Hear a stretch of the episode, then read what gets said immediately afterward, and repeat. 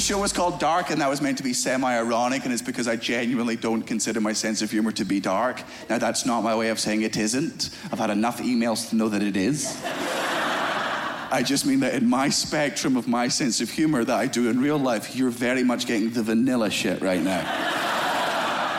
I've always had this sense of humor. I thought it was normal because it's my parents' sense of humor. I was raised with it. It wasn't until I then went out into the real world with it that I found out that my parents are fucked up people.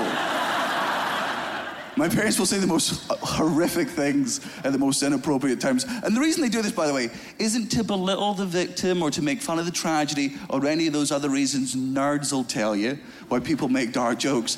The reason they do it is they are trying to bring a level of humanity, laughter, back to a moment that seems to lack it tragedy. They're trying to make you, the individual, laugh in your moment of sadness. So just for the briefest of seconds, you have a minor moment of respite where you forget how shit things are and you get to have a giggle with yourself. But what that does manifest itself as is they say fucked up things.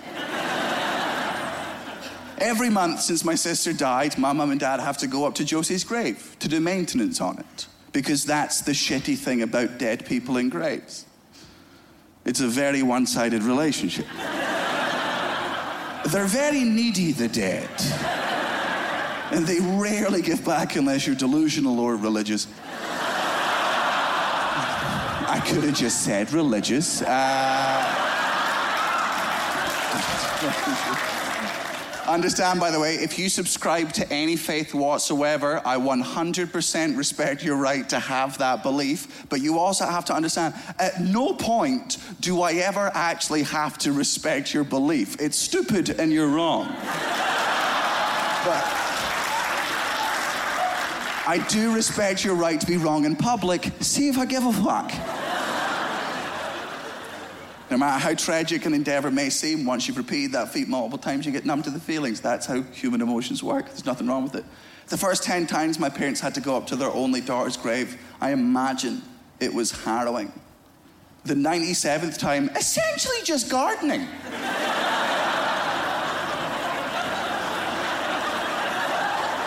And because they didn't want to feel sad every single time they did it, what they did was when they got up there is they'd make little jokes just to each other, just to make each other laugh in their moments of sadness. And as time went on, they got their favorite jokes that became little in jokes that they did with each other. And they would do them each time, becoming little skits. Eventually, they were just two psychopaths laughing beside a grave, but they're happy. but what it also means is that about every month since I was about 13 years old, so after them doing it for a couple of years, I've heard my dad make the same fucking dad joke every month the night before he has to go up to Josie's grave. And he's so excited for the joke, by the way. I cannot stress how happy he is about doing the joke because it's a dad joke and he knows it ruins all of our days.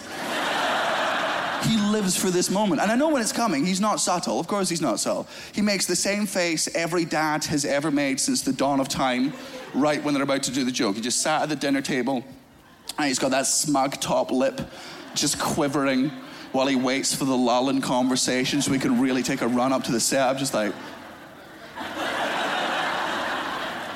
So, uh. so tomorrow's the big day. We've got to go and deflower your sister.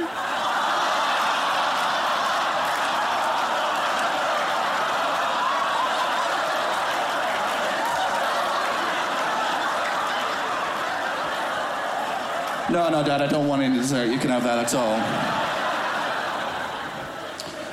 And I'm just looking at my mom, waiting for her to divorce him. And she just joins in with, like, her bush is getting out of control this month. The neighbors are starting to complain. Watch Daniel Sloss live shows only on Netflix.